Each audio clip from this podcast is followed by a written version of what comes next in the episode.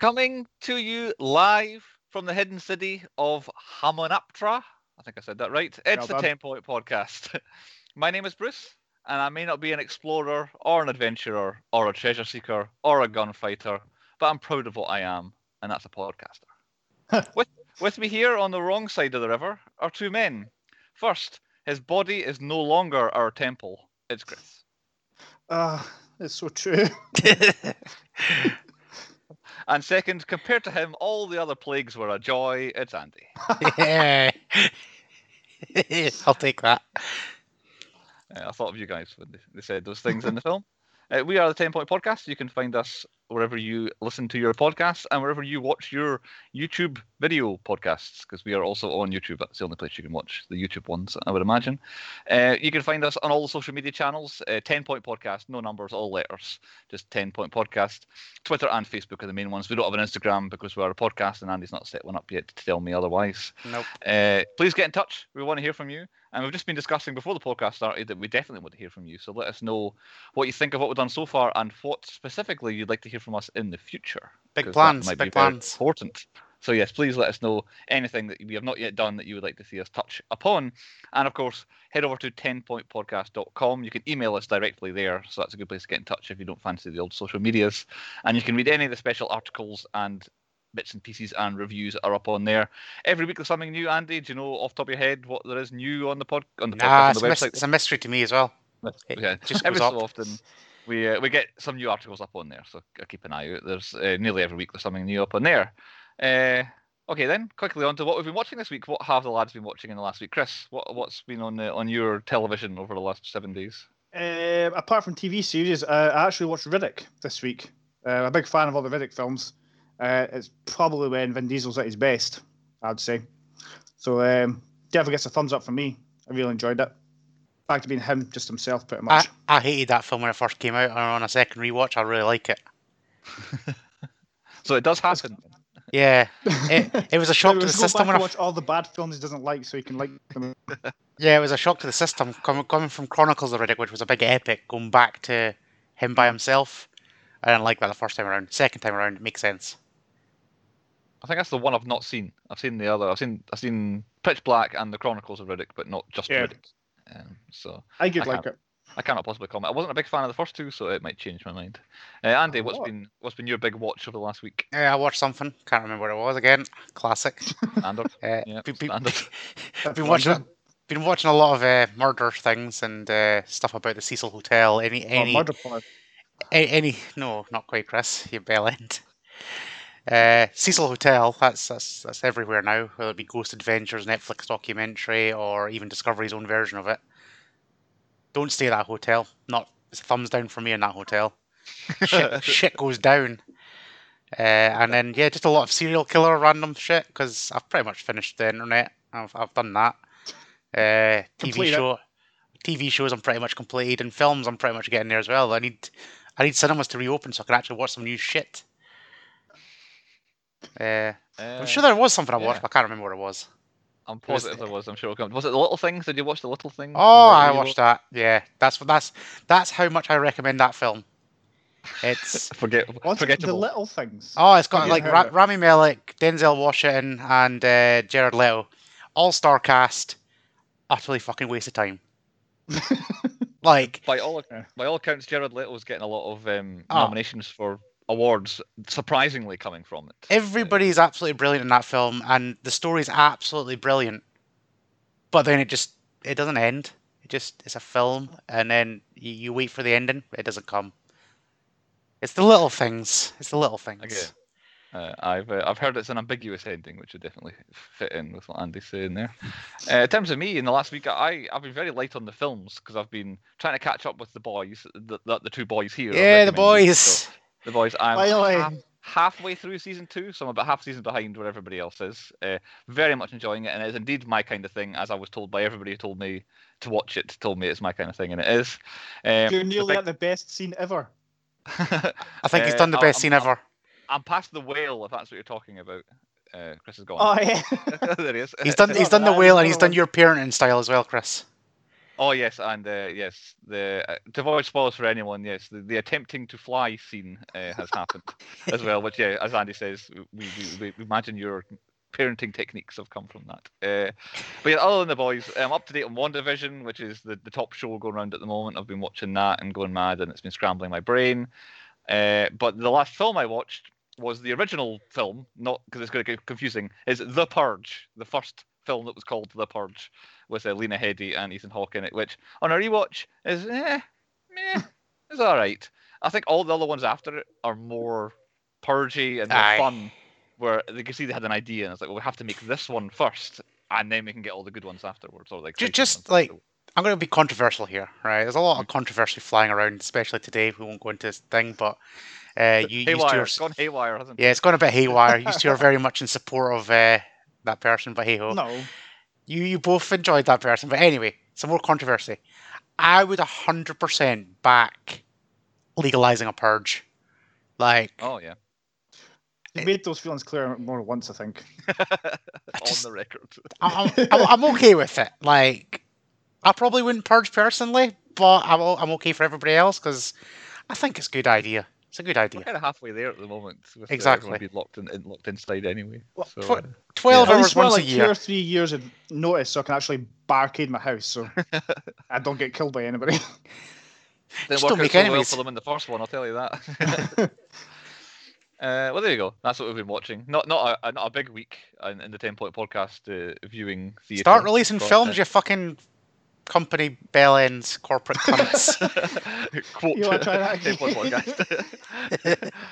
Uh, okay, on to what the reason for the podcast is today, and that's point number one on the Ten Point podcast. What is the point? The point is the 1999 action adventure fantasy The Mummy, brought to us by Universal and Alphaville Films, based on the Universal Pictures Monster franchise uh, that was first seen in 1932. Uh, the version of The Mummy starring Boris Karloff as Imhotep. Uh, this is a, essentially a 60 years later updated version of that. Written and directed by Stephen Sommers, uh, who uh, has his uh, IMDb essentially looks like this: "Catch Me If You Can," uh, not that one, uh, a, a one that came before the "Catch Me uh, That You Can," if you can, if everyone knows of. Uh, the Adventures of Huck Finn, The Jungle Book, again not that one, a 1994 live action version of The Jungle Book. Deep Rising, then The Mummy, Mummy Returns, Van Helsing, G.I. Joe, The Rise of Cobra, that I'm sure came up on the podcast last week. It did because Channing Tatum's in it. Uh, and then Odd Thomas. He directed and wrote all those films. Uh, however, there's a lot of writing credits on The Mummy here because obviously it was based on a previous film. A couple of other people helped him write this one as well. They're all Stephen films that star Benny as well. Is Benny in all of them? oh is he? yeah. Right, Pretty much okay, every well, ever ever since the Mummy, everything else you name like the Mummy Returns, Van Helsing, and uh, Cobra, he's he's in all of them. Ah, right, okay. I hadn't realised he was a, a, a common Christopher collaborator. Nolan's um, Michael Caine. Aye, it looks that way. yeah, the- What a comparison there he is. yeah, Michael Caine and Benny, whose name we don't even know. I don't think I actually got it in my notes anywhere, but the chap named Benny. Kevin O'Connor, I think he's called. There you go. It Wasn't that that was Brendan Fraser's character name, wasn't it? No, it wasn't something else. That's Uh, Des uh, talking, talking of Brendan Fraser, he is the star of the film. Uh, his fame coming into this film were the big films that I could pick out from his IMDb prior to this were Airheads and George of the Jungle, and then it was The Mummy after that. I don't know if there's anything before this that he was California hugely Man. Famous- Is that what he was famous He was for? he was California Man or uh, Incognito Man or whatever they called in America. It changed the name. right, different name in different places, but Was Dudley Doolittle, bef- Dudley Doolittle before or after this? I, that was around the same sort of time. I think it came just Alright. after it, I think, or it may have been in production at the same sort of time. Uh, but those are the ones that came beforehand. But since then, the ones I picked out that Brendan Fraser I could see, uh, Bedazzled, Looney Tunes Back in Action, another one yeah. that comes up a lot, uh, Crash, Journey to the Center of the Earth, and Doom Patrol, and also personally for me, a very famous three-episode arc in Scrubs that he was in. Uh, which was very poignant and very good, and just about the height that the He was Scrubs TV show got. But he was ah revelations. Spoiler alert. Uh, he was dead. Um, but yeah, that's Brendan Fraser's IMDb. Uh, not, I don't know. He's a movie star, but you listen to his list of big time movies. It's it's The Mummy, really, isn't it? George of the Jungle. George of the Jungle. Yeah. really? Yeah, but he's hardly like, oh my god, everyone always goes back every few years to watch George of the Jungle. You should really do it. It's Yeah, definitely it's worth coming it. up this month. Brace yourself. okay. Chris is going through the Brendan Fraser back catalogue. You've, Yeah. you've picked his season list this week. Back. Uh, along with Brendan Fraser in The Mummy, we have Rachel Weisz. I think it's Weisz with a V rather than a W. Um, coming into this, we had Chain Reaction, Sunshine, Enemy of the Gates, and Constantine, I think, was just before it. Uh, and then coming out of it, Lovely Bones, Bourne Legacy, Oz the Great and Powerful, and then more recently, The Favourite, uh, which was a big Oscar nominated film a couple of years ago. Enemy ago. at the Gates has got a good scene in it that Chris will like. Oh, really? Aye. don't know what you're talking about, Andrew. You love a little bit of Pervin. uh, Oh, there's you is jumping out it. um, yes, so that's Rachel Weisz. I can't think Mm. of anything that's that's uh, that's been missed out there. But again, she's I, I see her as more of a movie star. But she a lot of dramas that I personally have not seen that uh, uh, could be big, could be good, could be well respected. But I, I did not recognise the name with the very average sounding names. Uh, they are the main two stars I picked out. I did not pick out anybody else. So on Oh, with You missed the best. oh who who have I missed then? Who who who? Omid Djalili. a bit of, mention? Oh really? Okay. What's he famous for then? Gladiator, The Infidel, a bunch of other stuff. Oh, a bunch of other stuff. Yeah, I definitely Gladiator. I'll give you that much. But it's essentially a stand-up comedian more than like a, a big-time actor in any sort of thing like that. I think he's in And Bend Like Beckham as well. Right, okay. He's in about three scenes also in this film. um, and I missed out John Hannah as well. I thought John Hannah, uh, pretty much in this because he was in Four Weddings and a Funeral and then didn't really do any films again after that. So I pretty much left it there. I think it's Four Weddings and a Funeral he's in anyway, but one sort of mid 90s sort of rom com. Uh, the Mummy, however, we better get on to the numbers. On a budget of $80 million, it opened in the US for with $43 million. Final US gross 155 million, nearly doubling its budget on home soil. Worldwide raked in 409 million dollars, a big time Nice. money getter. I think it must be top five or three that we've done on the podcast here. Quite a lot of money. Released 7th of May 1999. Uh, its awards went as the fo- as follows. It was nominated at the Oscars of 2000 for Best Sound, but lost to The Matrix. It was nominated at the MTV Movie Awards of the year 2000 for Best Action Sequence. That was what was called the Sand Monster Scene, is what they titled it. Lost to the Pod Race from Phantom Menace. That's, quite some comp- competition there. I think it deserves to win that one. And it was nominated at the 2000 BAFTAs uh, for Best Special Effects, and once again lost to The Matrix. They were the big award ceremonies. That's all they got. Uh, no, it did not get mentioned at all at the Razzies of 2000. I had a look at that. It won five awards in total, but two of them were these previously mentioned German ones that I can't actually work out what they're for because everybody wins. It's like you've done well at cinema this year seems to be what it's for. It's So like a pointy three ac- award. yeah, exactly. Yeah, three actual wins in total. One was for the makeup, and two were for the music. So not exactly uh, a ma- a massive award winner around all of the uh, award ceremonies that year. What in the hell are you drinking?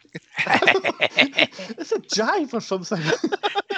gigantic bottle or something. Sorry for the podcast listeners, man. They just produced a gigantic bottle to drink out of there. anyway, uh, on to the synopsis. Uh, I chose not to pick Nick's synopsis this time. 'cause It was quite good. I feel like Julian here gave me a bit more depth, and I thought it's something that we could uh, work on a bit better. So, here is how the mummy goes. In ancient Egypt, High Priest Imhotep started a forbidden relationship with Anck-Su-Namun, Pharaoh Seti's mistress. When Seti finds out about what's going on, Imhotep and his loved ones stab him, but can't escape the trustworthy guards. Anck-Su-Namun chooses to commit suicide while Imhotep is bestowed with the Hom Dai, the most feared curse of all. He is mummified alive in Hamunaptra. that, that, got along that time. Hamunaptra, uh, the city of the dead. More than 36 centuries later, in 1923 to be exact, adventurer Rick leads Egyptologist Evelyn and her brother Jonathan to the mysterious Hamunaptra. While Jonathan is keen on finding the legendary Egyptian treasures, Evelyn wants to search for the Book of the Living, which would clarify a lot in historical knowledge about ancient Egyptians.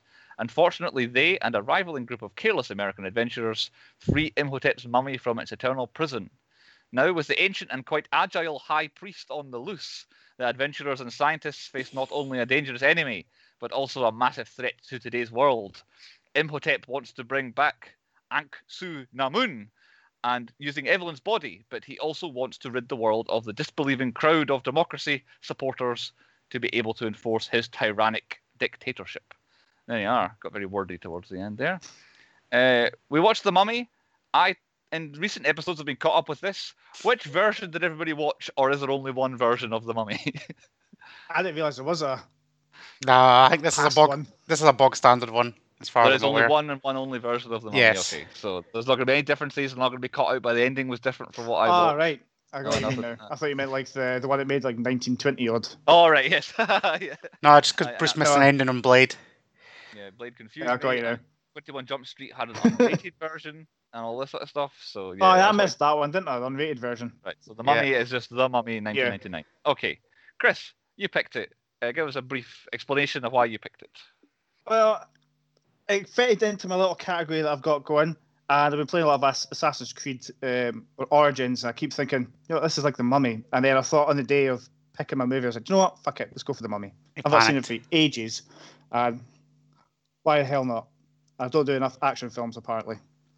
well, this is certainly an It action is film. true. We did go through the list uh, last week, and it was like, fucking hell, Chris does not pick action. And then last month, uh, last season, because all you picked nothing but action films, basically. Well, there we go. Maybe we want to had keep the mix action, up. action quota up.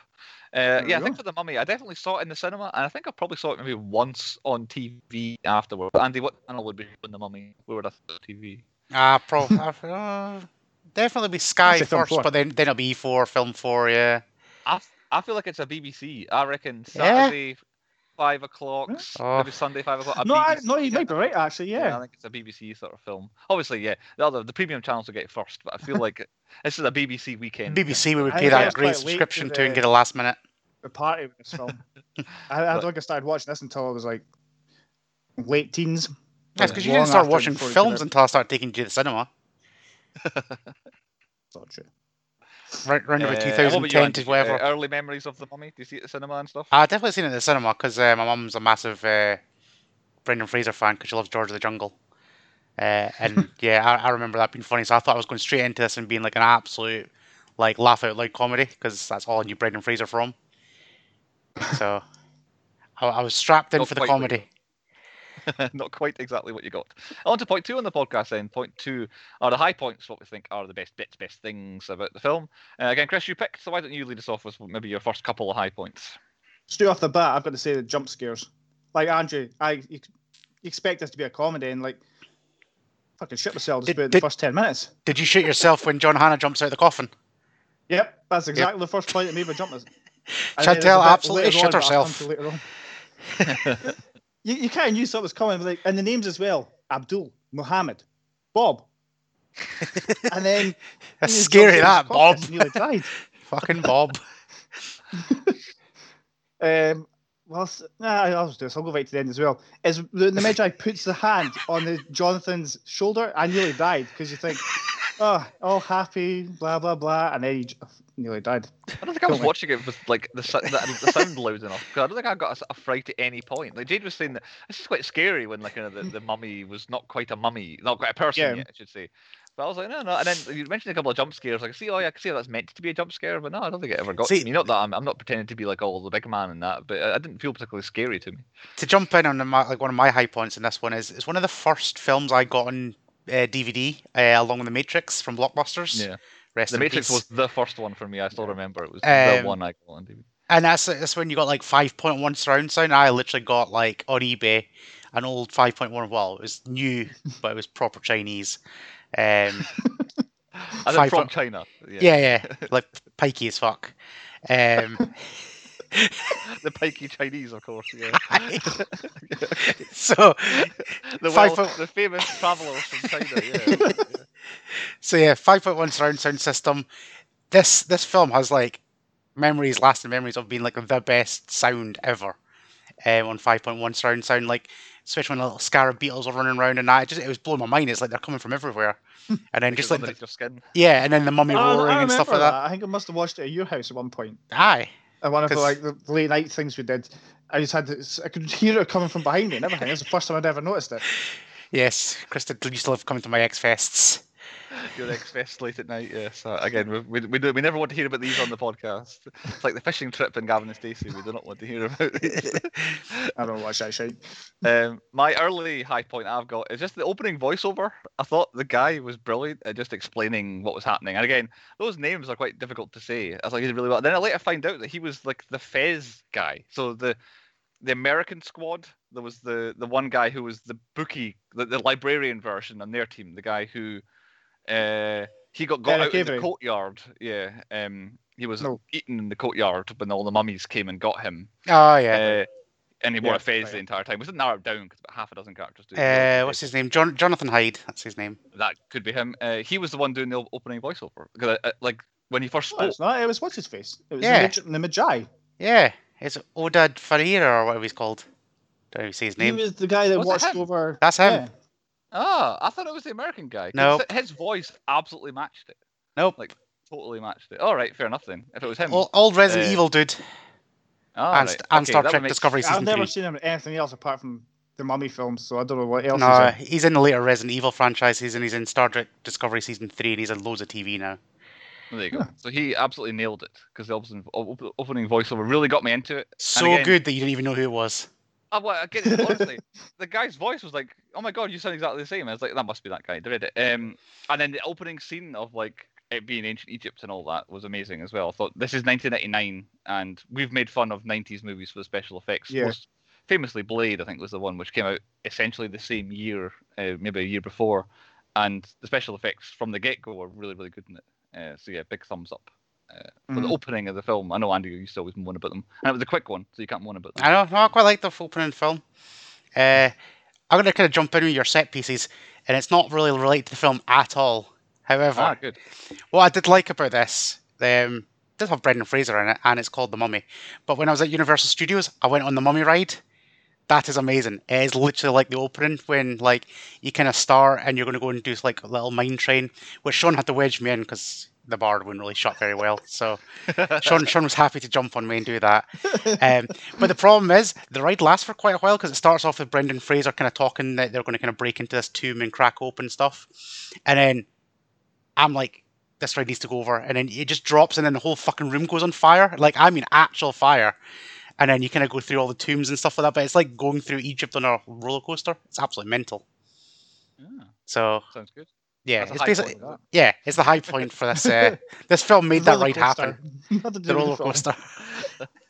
At least we got the roller coaster because what was it? We theorized during Casper that, that a scene was put into the film to make a roller coaster. and Yeah. they, they never actually made it. So No, it's this this one did, and it is Yeah. brilliant. A lot of jump scares in it. Chris would love that ride. Oh yeah, I did like a, a scary roller coaster. Yeah, Uh, I'd like I'm going the whole jump thing as well. I like the fact that it's kind of just like a action comedy right up until Evie reads the the book, and then it's like a full blown horror. There's like fucking z- not zombies, like mummies and stuff coming at you, scarbeels eating people. Were you like, trying to say like mummies without using the title, Chris? but uh, yeah, there's- I like the fact that it's kind of blended comedy and horror quite uh, horror horror quite nicely. Horror. Hoarder. Hoarder. yes.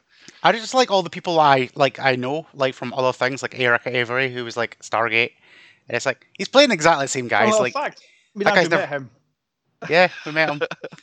I've What, met him multiple times. I've met him multiple times. Chris has met him. That's Chris's famous Yeah. celebrity. Get a sound was a effect for you accident. dropping a name. Clangers. Clang. Uh, Andy met this person. I also met Brendan Fraser, uh, but he did not look like as handsome as his Brendan Fraser in The Mummy because he put the chub on. Uh, so, but I don't blame him because like this is my other high point. It's a segue, but it's a high point. So Brendan Fraser now, if you've seen him, he doesn't really look good like he does now, or like in this film. And it's basically because he does all his own stunts. Like, and it was a big thing for him, like from like George of the Jungle and all that. He did his stunts, and it absolutely fucked his body up um, to such a degree that he's just now a fat guy. Little So- fact for he nearly died in this film. He did. He almost He, strangled uh, himself. Yeah, he stopped breathing when he was getting hanged, Yep. and then they had to get resuscitated. Yep. ah, Full on passed out. It was Omid Djalili that apparently that um, shouted, uh, like that guy's not moving. So they actually had to cut his rope down because the harness actually was a bit tighter than they thought. Because he has like a, a harness on his back, which you can actually see when it drops. But then the Mhm. rope was not as loose as they thought it was, and it actually was choking him out, and he passed out. Right, right, okay. So man does his own stunts. There. So p- high I- there point was another props. bit, a bit later on in the film, and I was like, I'm, that looked like it was him doing it. So now, now I'm Yeah. convinced that it would have been him that was doing it. So I know it's more dangerous, but I always prefer it when an actor does their own stunts. yeah, yeah, because feels- it, it, it doesn't take you out of it. Like if you can cl- quite Yeah. clearly see, like I find it, the one that stands out to me a lot is in Kill Bill, where you can quite clearly see where it's not Uma Thurman anymore, and it's actually our stunt double doing some of the sword fighting, uh, and it's like but again, it's Quentin Tarantino, so probably meant to do it. I don't know, but there'll be something daft like that. But yeah, it does take me out sometimes when you. It's like Rachel Weisz doing her ladder trick at the start as well. It's like Mm. magic. Magic. Speaking of that, that's my next high point. Is not the ladder so much, but the the bookcase dominoes around the room. I thought was really good. And it's going into this. I was saying to Andy that I have, I know I've seen this film. I know what it's about, and I know flashes of like sand and people out in the desert and all that. But I couldn't remember anything that happened in the film.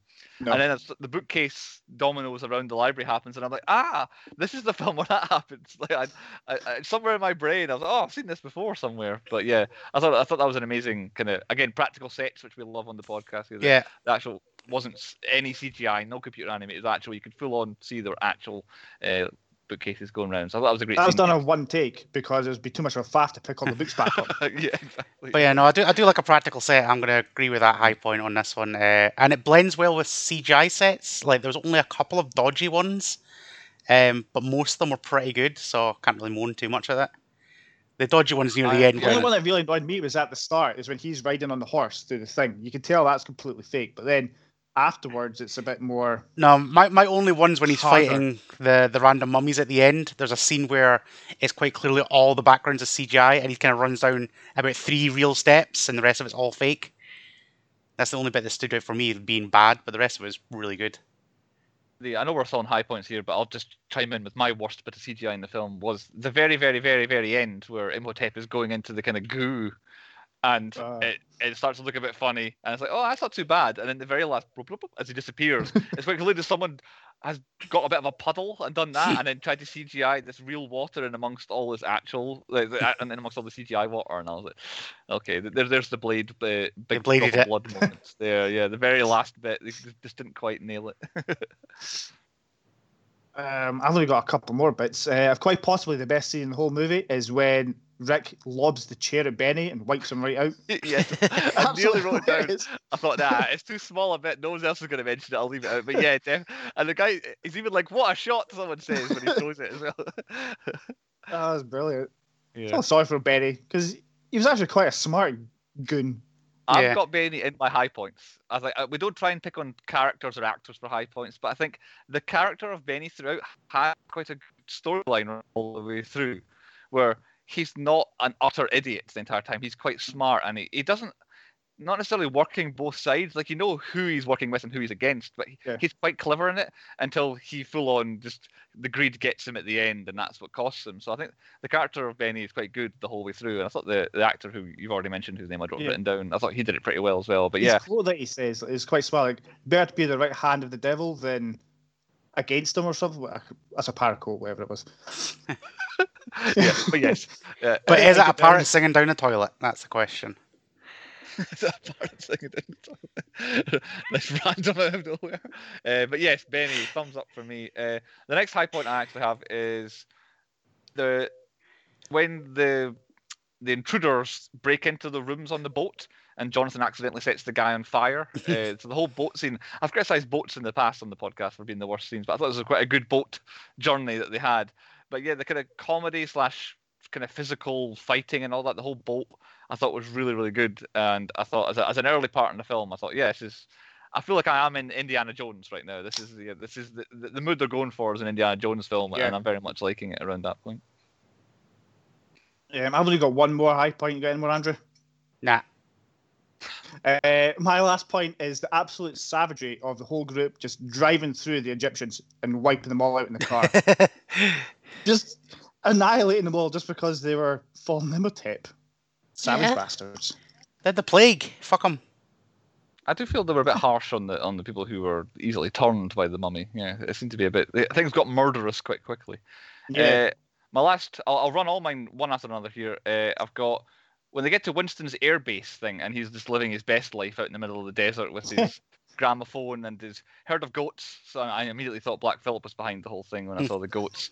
and John Hannah's line to him of, uh, every, everyone, everyone else has run into this far has died, so why not you? I thought it was a good point. Because around that time I was thinking that there's only three of them left, and they're trying to go and catch the fourth one because uh, Evie had been captured. I thought, yeah, they're just wiping out everyone who ever associ- associated with. But then it goes from there into the plane and the, the big sand wall after that, which to me that's the movie is right Yeah. there. Is that Yeah. them escaping the big face, which reasonably well holds up. We've, we've criticised some of the CGI so far, but I think it's not too bad. The the giant face in the sand uh, trying to catch on. I've got a fun uh, fact right catch about now.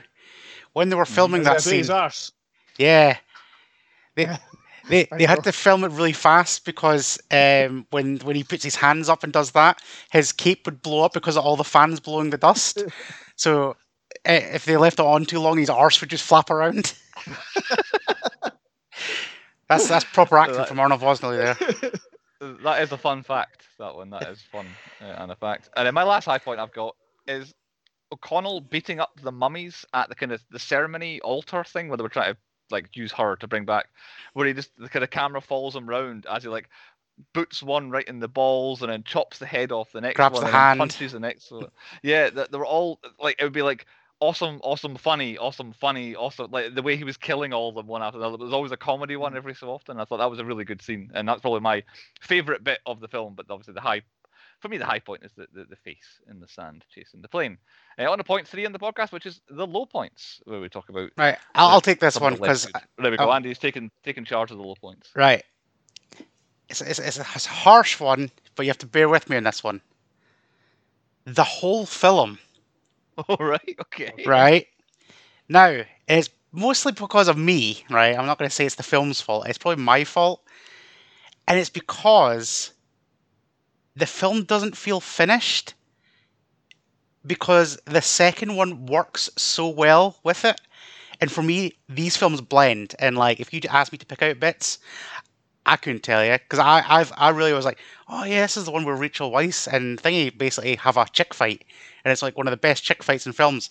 That didn't show up in this film because it's in the second one, and then it's like, I don't oh, know oh what you mean. yeah, that's when the mummy. Nope, that's in the second one as well. And it's just it's one of these f- films that is good, but it's kind of too good for its own liking, where they blend in so well, and it you if you watch the mummy then the mummy returns, it's the same film. It's like a two-parter. So it's my biggest criticism of this film is it's almost too good because Mm. the second one was really really good, whereas at least the Terminator and then Terminator Two completely different. These are exactly the same Yeah. films. I think that now that's every episode this season where you have said that this is not as good as uh, a different version of the film. It's like a sequel or a prequel. Yep. I think we're now- we're on that trend going now where oh that one was better, oh that one was better, and then oh that Like, one's it's, better. like as I said, it's by no means a bad film, but I just feel like it's a low point because it's a bad film because it doesn't stand out for me now. Yeah. It's it's a weird one. I, don't get know how what to, mean now. I don't know how to categorize it, but that's the best way I can sum it up. If uh, this was to be remade now, and I know Tom Cruise tried to remake it however long goes, they would probably just kind of make it a bit shorter and just glue it onto the Mummy Returns, or it would be Yeah. too much of the returning. Like you would, you wouldn't make him go away, but you would just have all the bits that happen. They could the probably just still film. have all the bits and just do like a bigger film, like cut a few of the bits out because that's the thing. The second one just adds more to it. It's not Mm. the story doesn't end, even though it tries to end the film. Um, but yeah, the next one just kicks off right where it left off. So uh, the other, my other low point was uh, there's so many good actors in this that it actually hurts the film because I want more. I want more of that Mm. guy. I want more of that guy. I want less of him, but you put more of him in it for some reason. Uh, it's got too good a cast for its own liking as well, so it's a low point overall. too good Well, a you, cast. you know that now, but back then they were probably little guys. Oh yeah, but even still being little guys and not knowing any of their names, I still want to know more about that guy. I want to know, like, there's only like four or five people in this film I did not give a fuck about, and it was all the American people that opened the tomb up. Yeah, and I they're did- essentially there to be that, that Yeah. role anyway. But, they're like- the ones that are there to be but, like, sacrificed. Benny, I wanted to know more about. Winston the pilot, I wanted to know more about. I wanted to know about Yeah. Jonathan Thingy, Erick Avari. I wanted to know all about them, but they get such little bits. And then, Mm. like obviously in the second film, they get bigger parts. But in this film, I wanted more from them. And you don't kill Omid Djalili off in the first twenty-five minutes. Bullshit. My boy.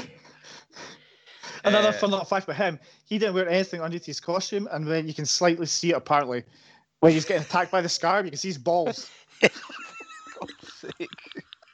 It's true story. Chris has dragged us out of the gutter there that time. I, I got a second episode in a row now. Uh, Classic. yeah, thanks, Chris. Uh, I'll Uh, go for my low point. One of them is the, the, you know, the lack of violence.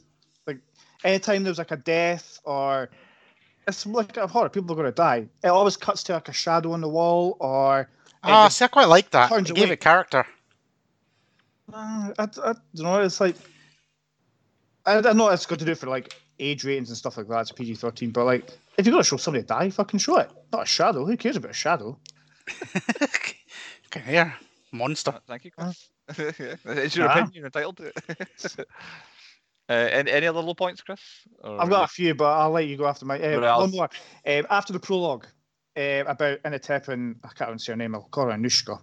Um, And I found like the next scene like completely unnecessary. I could have skipped the whole thing until like the what was it after the thing? It's the the, the war with um, Rick and the the other Egyptians. You could have skipped all that and just went straight to Evie in the library. I think we went from there. There's a whole like 20 minute scene that was unnecessary. I thought. The They kind of, well, they, had to, trust. they had to set up that he had been there. I think that was the only reason for it, wasn't it? That the uh, O'Connell had actually been at the place that she needed to go to. It's like, oh, yeah. we've got a prisoner who's been there. But yeah, it does go a bit long, and it did mean I had an awful lot of counting to do. But we'll come to that. Yep. Uh, I'll hit my couple of my low points. Uh, this now takes a different a, different meaning to it, a different feeling to it after some information that's come out so far. But O'Connell was hanged. He should be dead. Like he was dead, and the way you've been talking, Brendan Fraser was also dead. yes. And it's like there was no way he survived that. Like he was a dead man, and somehow they were like, "Oh, it's an action family movie, so actually he's not dead." But everything they did should be dead. And I did some googling. I was like, "Can you survive being hanged and all this?" It's like you could survive it, but technically you would probably take so much damage that you would die within 24 hours afterwards. If it didn't break your neck, what damage it did to you, But- you'd probably. But you had a be dead majestic within- neck. The drop, wouldn't it? well, yeah. To me, he's dead.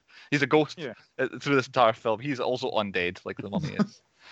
Uh, I've got a lot of, for the first time in a while. My low points are a lot of questions. I feel like things were unanswered, and Andy's like people were unexplained. I feel like things were unanswered. Things like how did the camels outrun the horses? Again, I googled it. Horses are on average 20 miles an hour faster than camels, but the camels managed to outrun these horses. Not on sand. Uh, See, that bit there annoys me is the he's been to Hamunaptra before. He knows that it's going to show when the sun comes out. He could just got a head start and kept Yeah, going. just- it's roughly that way, and it, once we're there, we're there. Yeah. so yeah, that. My next one. Why can he be sand when he turns into sand and goes through a lock and later on becomes a sand? Why? Why can he be sand? That That's what all mummies to do do. Hot die. Is that what mummies do? Why aren't Aye. all the mummies just being sand? Well, technically, he wasn't a mummy. He was never mummified. Yes, he was. His other people were mummified. No, he got. He was still alive. Aye, but he was still mummified. That's why he's the mummy. No, just because you're wrapped in bandages doesn't mean you're mummified. That the main- He's never mummified like the other ones. They all. So you're telling me the- The out. main villain of the film The Mummy is not in fact a mummy. Is that what you're telling us? Fucking hell. Breaking news. Quite a stance. There you go. Fucking hell. This took a turn on low points. Oh God, revelations on the Mummy podcast. Uh, and my final question I have, uh, that's my one of my low points. Has there ever been an ancient secret society that hasn't wanted to tell strangers that they're an ancient secret society? like I feel like, oh yeah, you found this thing. Okay, here we go. So we're an ancient secret society, and we know all about this now. It's like, no, you're not very secret. You just tell every random stranger who comes in. It's like, so yeah, that was my last one. A bit annoying. And uh, again, he was the one that I feel like probably could have been in it more. Uh, your man, the, the Yeah. Bays, Mister Mister Bay and Son Bay. I thought they could have been a bit more. I thought that uh, their story of their secret society could have been uh, expanded on. So that's a few of my low points. There are a couple others I'm going to save. So if anyone, anyone else, All right, I've got got I've got one more because you seem to have missed the, the gaping obvious one. Right. Well, we'll I like. I, I like Arnold Vosloo as the mummy, as in the mummy himself. Oh, the mummy, the mummy, yeah. Right, the mummy, not not not the guy. It's just in bandages, but physical human form. I like the mummy. I have a few issues when he's not the mummy, such as if you're trapped in a sarcophagus for X amount of years and you can't die, and you start scratching for He's a little not bit, mummified, then is he? He's still alive. he got out with the bandages. So he was in there. Why would you like? I reckon when you're slowly decaying, like you're dying slowly, it's going to take some time. Why would you whack your jaw off to one side and leave it really widely open? Like, I. That's a, like. How long did he have to go? Like, I'm going to die Yeah. soon. I'm going to go ah. yeah, I, I was supposed to think he's just been going, ah! It's like, screaming "Oh, for like yeah, yeah, just and then he's like mouth is just locked open. It's like I find that hard to believe. And then just like certain bits, like some are amazing, and this is the problem. It's like some are absolutely amazing effects. Like when he's just got a little bit of mummy, but when he's Yeah. kind of like all mummy and walking, he's still got the wonky jaw, and it just looks shit. Like visually done well, like it looks good. It's just the positioning, and it really annoyed me.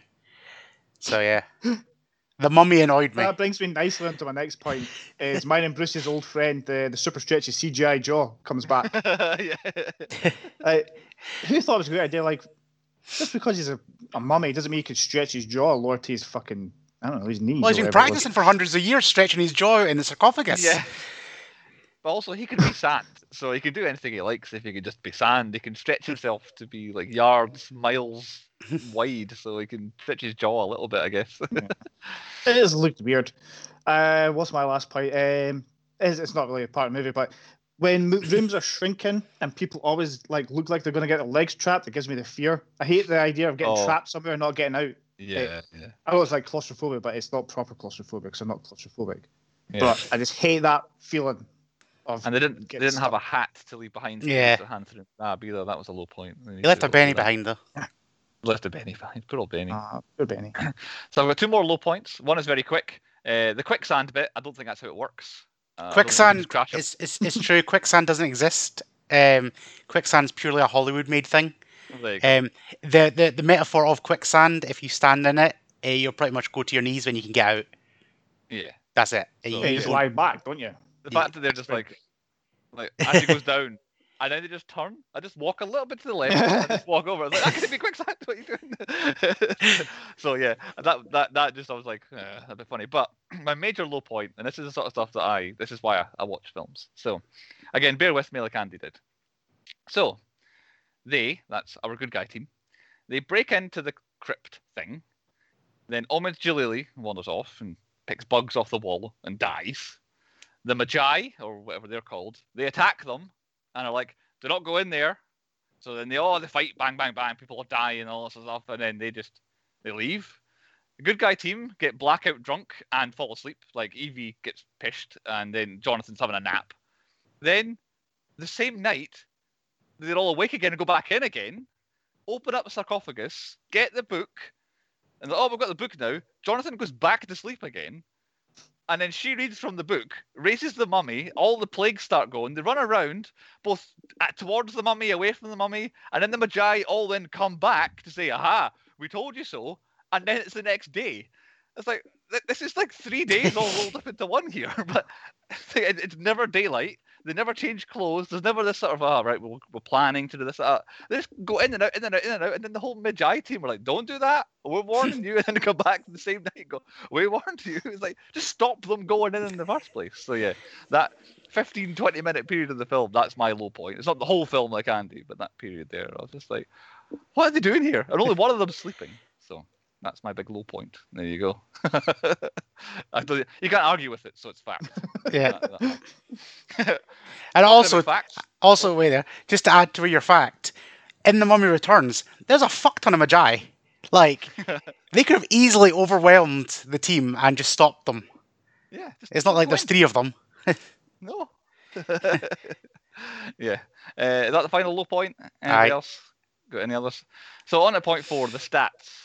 Uh, normally when we say stats, we hear something else. I thought I heard a shit. Well, you're wrong, Chris. You did not hear any shits on that episode. Episode on that film. Not one at all. Nobody said the S word whatsoever. But Andy, you keep your ear to the ground, to the sand for a different kind of shit. So did Right. you hear anything? Uh, there was definitely telltale signs of somebody just coming out of the shitter. Really? It's uh, one of the Americans. He kind of comes out and he's like washing his hands. Ah. So when he walks into like the bedroom, so he's definitely been in. I think his mate's shitter as well, because he's he's in. I think he's in his mate's room, and he's, he's definitely left a deuce in that toilet. I'm not sure what nine- 1920s Egyptian plumbing might not be the best. I don't know, but so it definitely looked like he was coming out of the shower. Uh, and, and then also another question I had about shit. There was quite a lot of them in that like kind of archaeological dig thing. Who's digging the toilets? Like you don't you don't have plumbing out in the desert. I think it's as big as you go, Kyle. situation, isn't it? don't know. Like, Just go sure- behind a, a wa- like a dune and What? But what's the e- what's the etiquette? If you're like there with like I don't know 30, 40 people, do you put little crosses so that somebody doesn't accidentally dig a shithole back up? Like, Looking for treasure one day. Oh my yeah, god. fuck it, somebody's did a Send it job. Oh, by the way, I did that space over there's free, despite the fact I've just had like Exactly. massive- I've just just one of them dropped the things. shit. I was watching that scene, just going, I wonder. So yeah, I had a similar thinking about like the same scene, but a slightly different avenue, which was in the middle of my rant I just had there. There's the battle, and a few people died, and then they just stay there, the people, and then they go back in again. It's like who's dealing with all those dead bodies? Yeah. That's about at least a couple of dozen dead bodies that are just out there rotting in the sand. they're throwing them in the somewhere. Someone shitholes. Yeah, exactly. Yeah, so maybe they doubled up. Maybe that's where they, they they put the body in and then they just go on top and then cover it up again. Uh, back to the stats though. Uh, there were no other swears either. They had a couple of bastards, a couple of son of bitches, a couple of using the Lord's name in vain, but nothing too hard. So a swearless film for us. Explosions, fifteen I counted, but the majority of them were meteors from whatever plague that was that was hitting all the pyramids and stuff like that. So majority of explosions were meteors hitting the Earth. That was actually Now- dog food. The dog food hitting the Earth. Yeah, it was. That's what they used to use dog food. Fun fact. There you Bosh. go. I'm being genuinely serious. That's a fun fact for you. Dog food. Oh, You yeah. gotta say fun fact and don't just have a wee smile on your face and just sound all smug about it.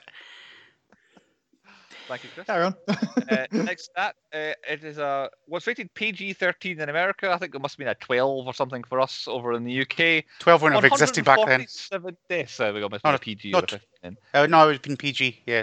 PG. Go. PG. 147 deaths, unless you count the mistress dying twice, because way back when she committed suicide, he tried to bring her back, and she was back, and all of a sudden she was gone again. So uh, the ceremony wasn't completed. so if you want to say that she did come back alive again, it's 148 deaths. But 147, yes, I had to pause a few scenes to work out who was alive at the beginning and who's dead at the end. Uh, and yes, there were dead animals in this film. Bugs and horses died in this film. We can say that for a fact because we have this trend of animals also dying in every single episode that we ever do. So yes, there were definitely a Not on bugs, purpose either. bugs, beetles, style things shot, and horses died in battle. Accounted for the film The Mummy. Despite what Chris says, I believe there were 61 mummies in this film, and I did indeed count Imhotep as a mummy in this film. So 61 different mummies, and we had Not bad, though. 57 mil- minutes until the mummy, which I still maintain is a mummy, becomes undead. So we did not get the mummy in his like evil form until 57 minutes into the film. And did they say the thing in this film? I think they do. yeah.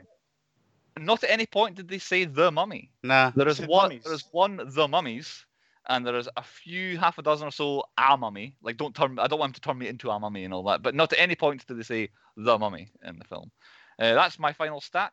Chris, have you got any stats? Well, I, I thought I heard a Wilhelm scream, but I'm just grasping for stuff now. I also thought I heard a Wilhelm. We thought we heard it when the guy falls off the Uh, horse. In the very start. Yeah. With the- yeah. Okay. Yeah. So I'll take that since Which you've may have been it. like A- Andy raised this issue to me earlier on that uh, it may not have been. Yeah. Yeah, Yeah. You have both heard it, so I'll take it. It's, it, sounded, it sounded like a fake Wilhelm scream. Like an homage to the Wilhelm scream without actually using the proper noise. Uh, so we'll see. Apart from Uh, that, I was going to count mummies, but I couldn't be bothered. that's I 61. got to. Yeah.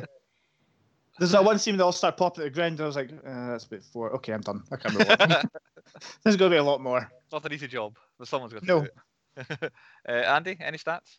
I did, and it's completely went out of my head. Uh, it was a banger as well, so it's something to look forward to when it pops back into my head. Uh, All of shall throw it out.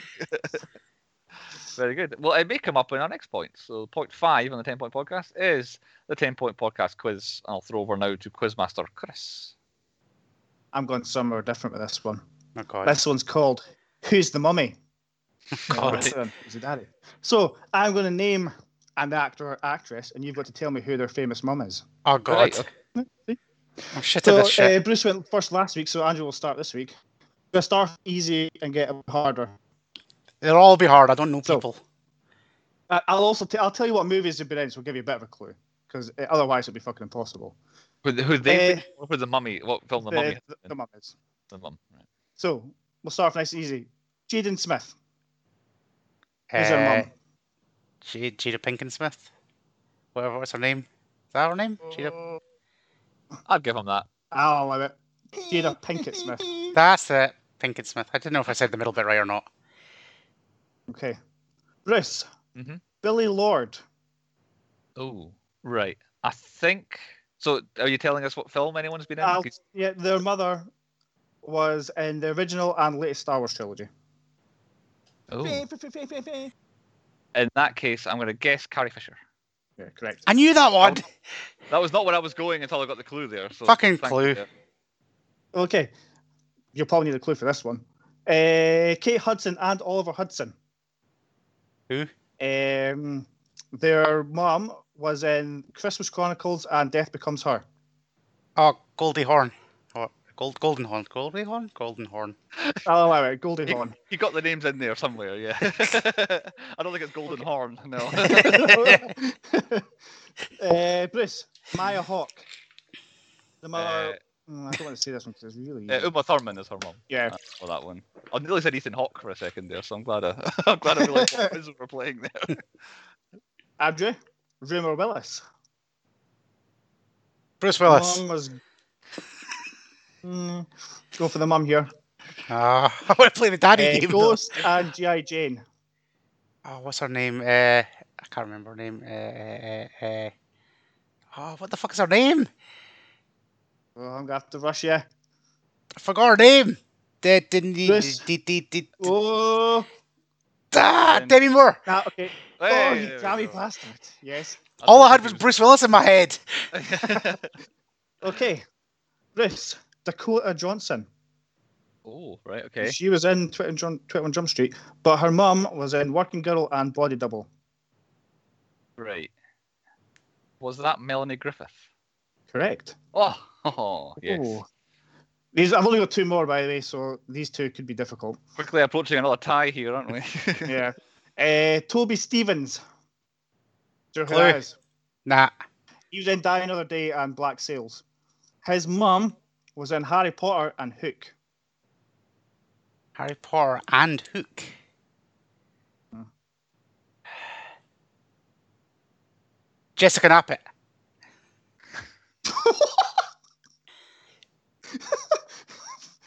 no. Bruce, I'll pass it over. what, what, what- what's the what's the individual's name? The first person, the the son or whatever Toby it was? Stephens. Toby Stephens.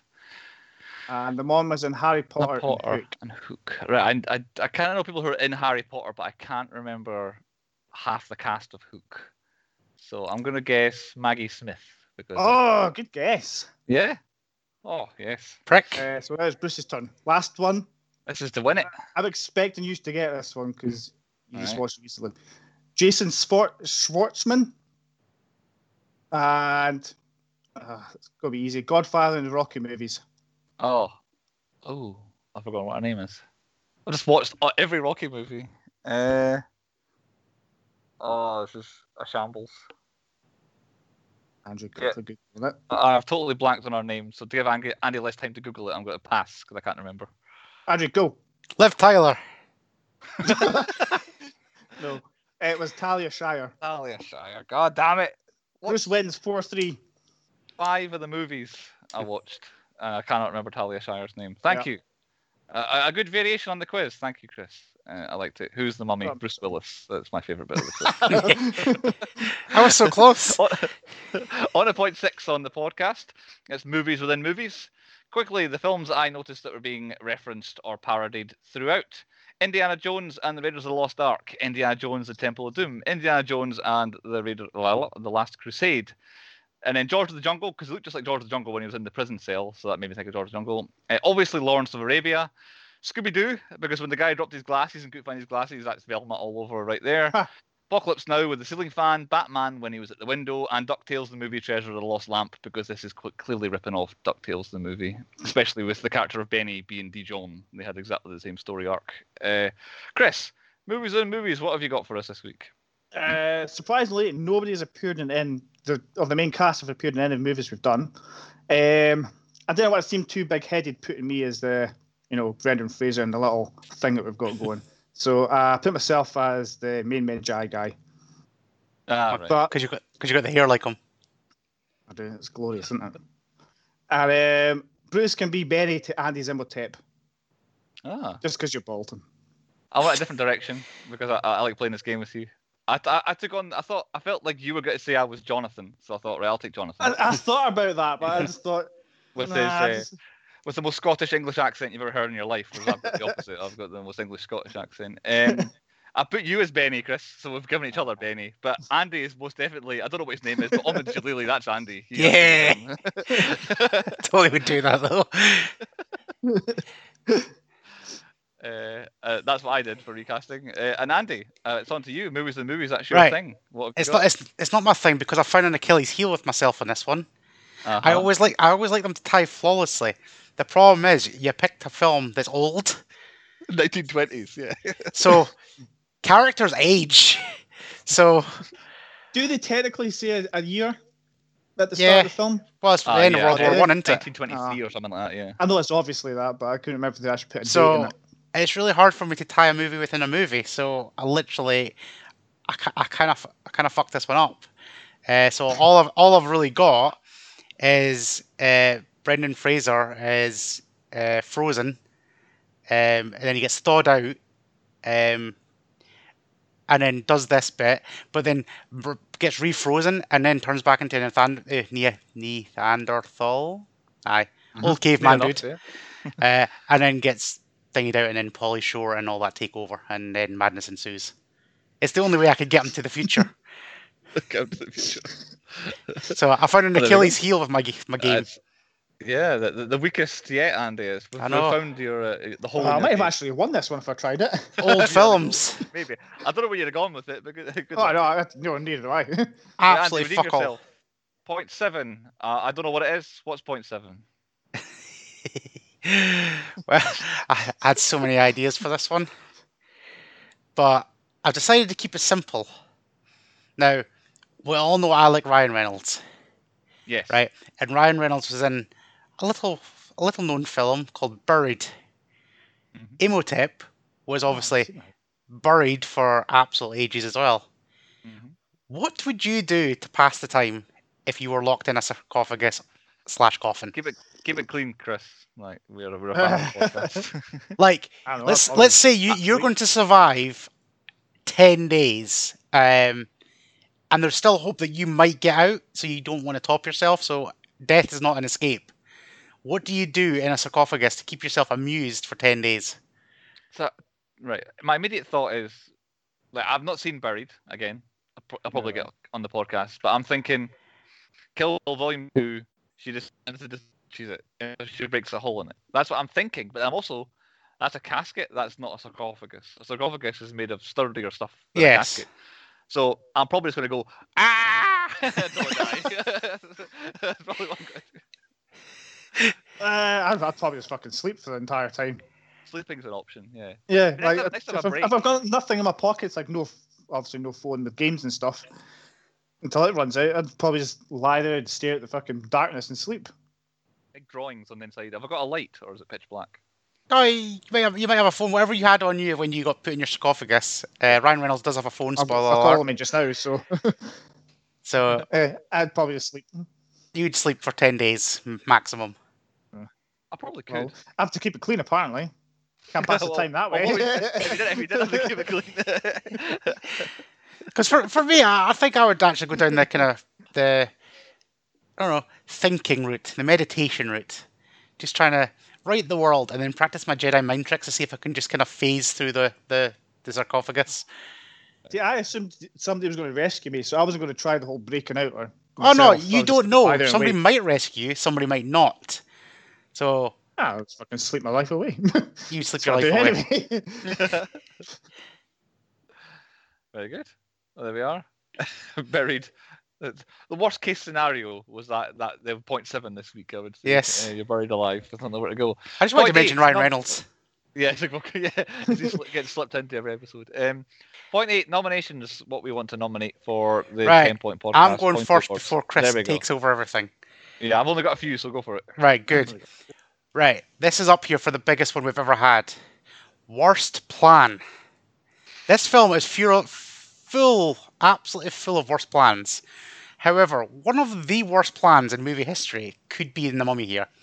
So, Guy sleeps with your wife, okay, then tries to resurrect your wife so he can steal her for his own thing, then, as a punishment, you somehow make him immortal, put him in a sarcophagus with a possible escape plan.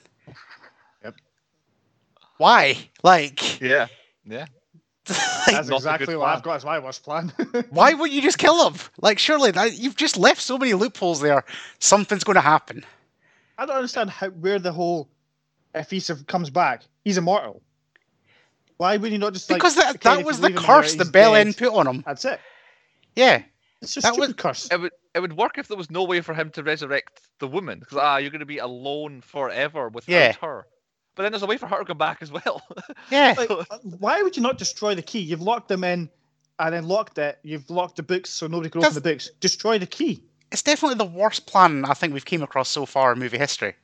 Because the guy wasn't immortal, but then you gave him Worse an immortal ability when he comes back and made him super powerful. Like, the Pharaoh did all that, but why?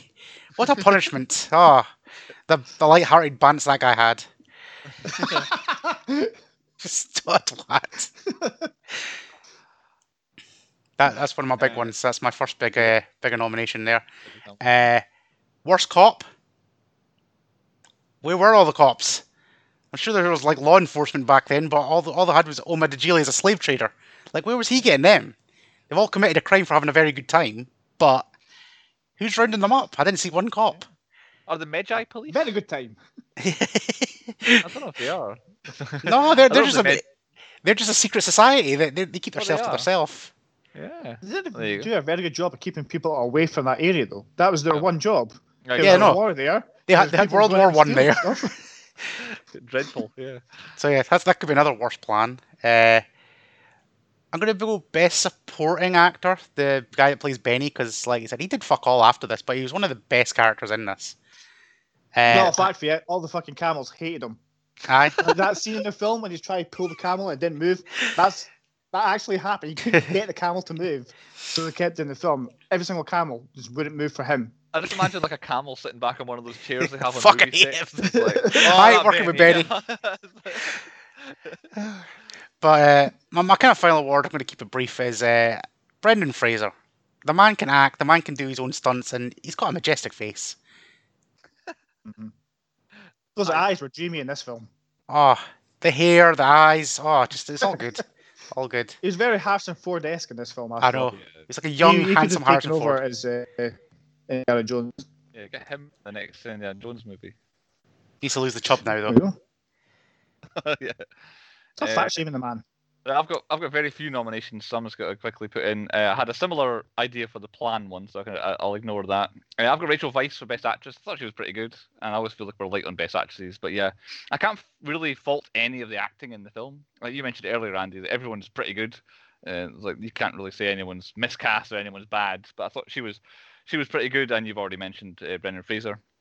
So I think the only other nomination I've got that you haven't mentioned is best fight and I've gone for Brendan Fraser against the mummies, uh, where I, I found it hilarious every so often, like he was killing each one in turn as he's running around. So I thought that was the best fight of the film. But I'm struggling to come up with best scene, really. I, I, I guess Best practical plane- effects. It's Putting that as a category. effects. Like best Yeah, oh, sets. Sets. Right. Okay. So Good sets. I'll, I'll, I'll and best sets, and I'll go the mummy. Uh, Chris, what have you got? Um, I've got three that you haven't nominated. Uh, best hair, Oded Fehr. It just narrowly beats out Brendan Fraser. Uh, best inanimate object, the chair that wipes out Benny.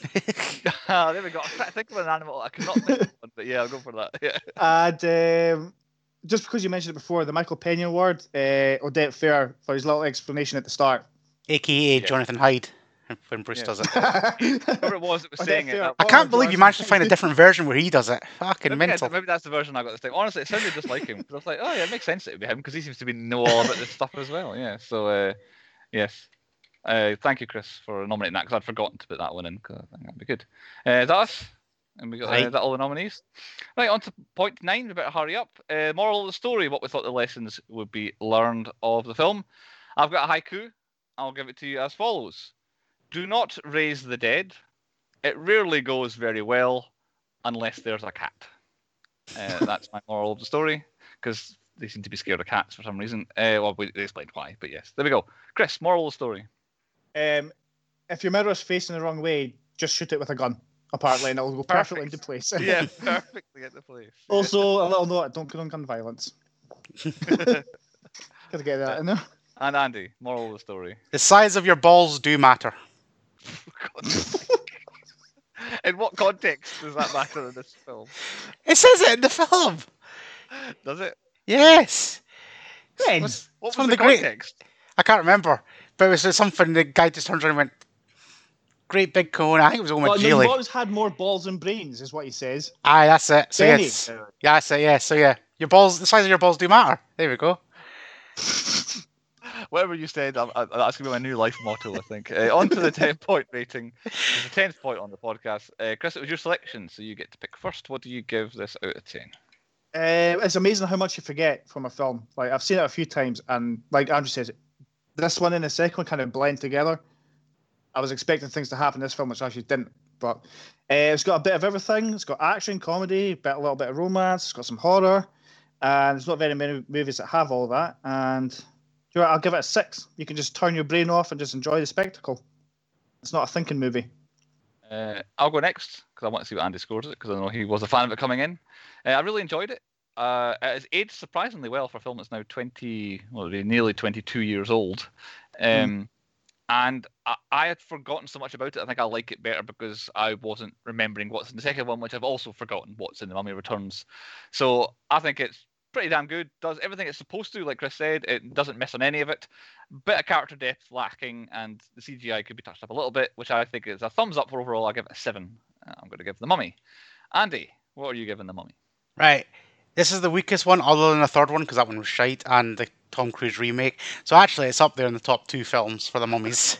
you could put it like that, yes. uh, yeah, the third one is a complete and utter fucking disaster. Uh, I like Mummy Returns way better than this one. It's my favourite one, even though it's got an annoying little brat kid in it. Uh, but surprisingly, the kid's are actually pretty good in it. Uh, this film, it just seems like it's missing something, and it is purely because they made a second one. If I'd just seen this film by itself, I'd be alright with it. Uh, but because I've watched the second one, I keep forgetting things and adding extra bits in it.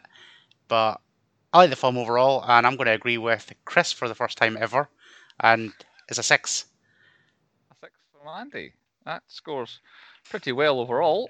I would say it's that, which means the final score, the official rating, is indeed a six from the 10 point podcast, uh, with only me rating it a touch higher than that. That's happened in the past, but again, we're all across the board. I, th- I think that this season we've been quite even. We've agreed on most films so far. Oh, so just nine- you wait. So far. 19 in total and a 6 for the official rating. Now, Andy's excited. I'm assuming it's to do with what he's picking next. So, Andy, why don't you tell us what's next on the podcast? Right. So, you know, I like a certain little year. It's a good year. It was when all the best movies My came out. Was it between 94 and 96, that sort of era? is Yep. it? Yeah. The, the classic 1995. God's So- It's it's a film. So it's an that- action film. it's it's a film that's got something completely different in it I've not done yet. Uh, it's got some Alright. different elements. Uh, it's also stars a lot of a lot of people that we've not done. We've only done one person that's in this film, Mhm. um, who only turns up as a small part. Um, and Chris is going to absolutely fucking hate this film. Like, I mean, I'm going to say it, and the reaction on his face for all you people watching on YouTube, it's going to be hilarious. So I'm going to watch it as well.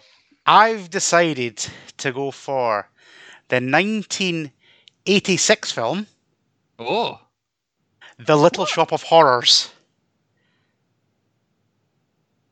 Did he do a face? I've never seen it. He did a little bit of a face. He looks Yeah. happy. His face looks You know happy. what? Nicola keeps talking about this film. She loves it. I don't know if it's this one or if it's a remake. if she So. I've decided to go for the comedy horror musical, Little Shop of Horror starring Rick Moranis. Ah. Oh, Chris reacted there. There we go, because he didn't know it was a musical.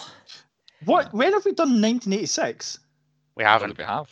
No. Was- So that the- whole point, oh, this movie, this going back to that year that we've we've done more than once, is just a load of shit. I think he said that, did he? No, I was talking it? I about. I was, ta- I was talking about how I like 1995, He but I yeah. didn't. I went for was in it. 1986. He's the, the, the master of distraction, is Andy. Uh, you think you're going over here, and then he goes over there, sort of thing. Uh, Prestige. well, there you go. Uh, I've never seen it. I'm very much aware of it. Uh, Neither have I actually. Yeah, very good. I'm Uh, bringing yeah, some Broadway to the Ten Point Podcast. uh, something a bit different. We like things that are different here. So everyone, you now have seven days to watch Little Shop of Horrors. We'll find out if you can find it anywhere. Uh, I don't know if it's streaming here, there, everywhere. Uh, please like, favorite, share all of our episodes, all of our posts, anything that you see that we do. Try and get our name out there, and we'll speak to you next week on the Ten Point Podcast.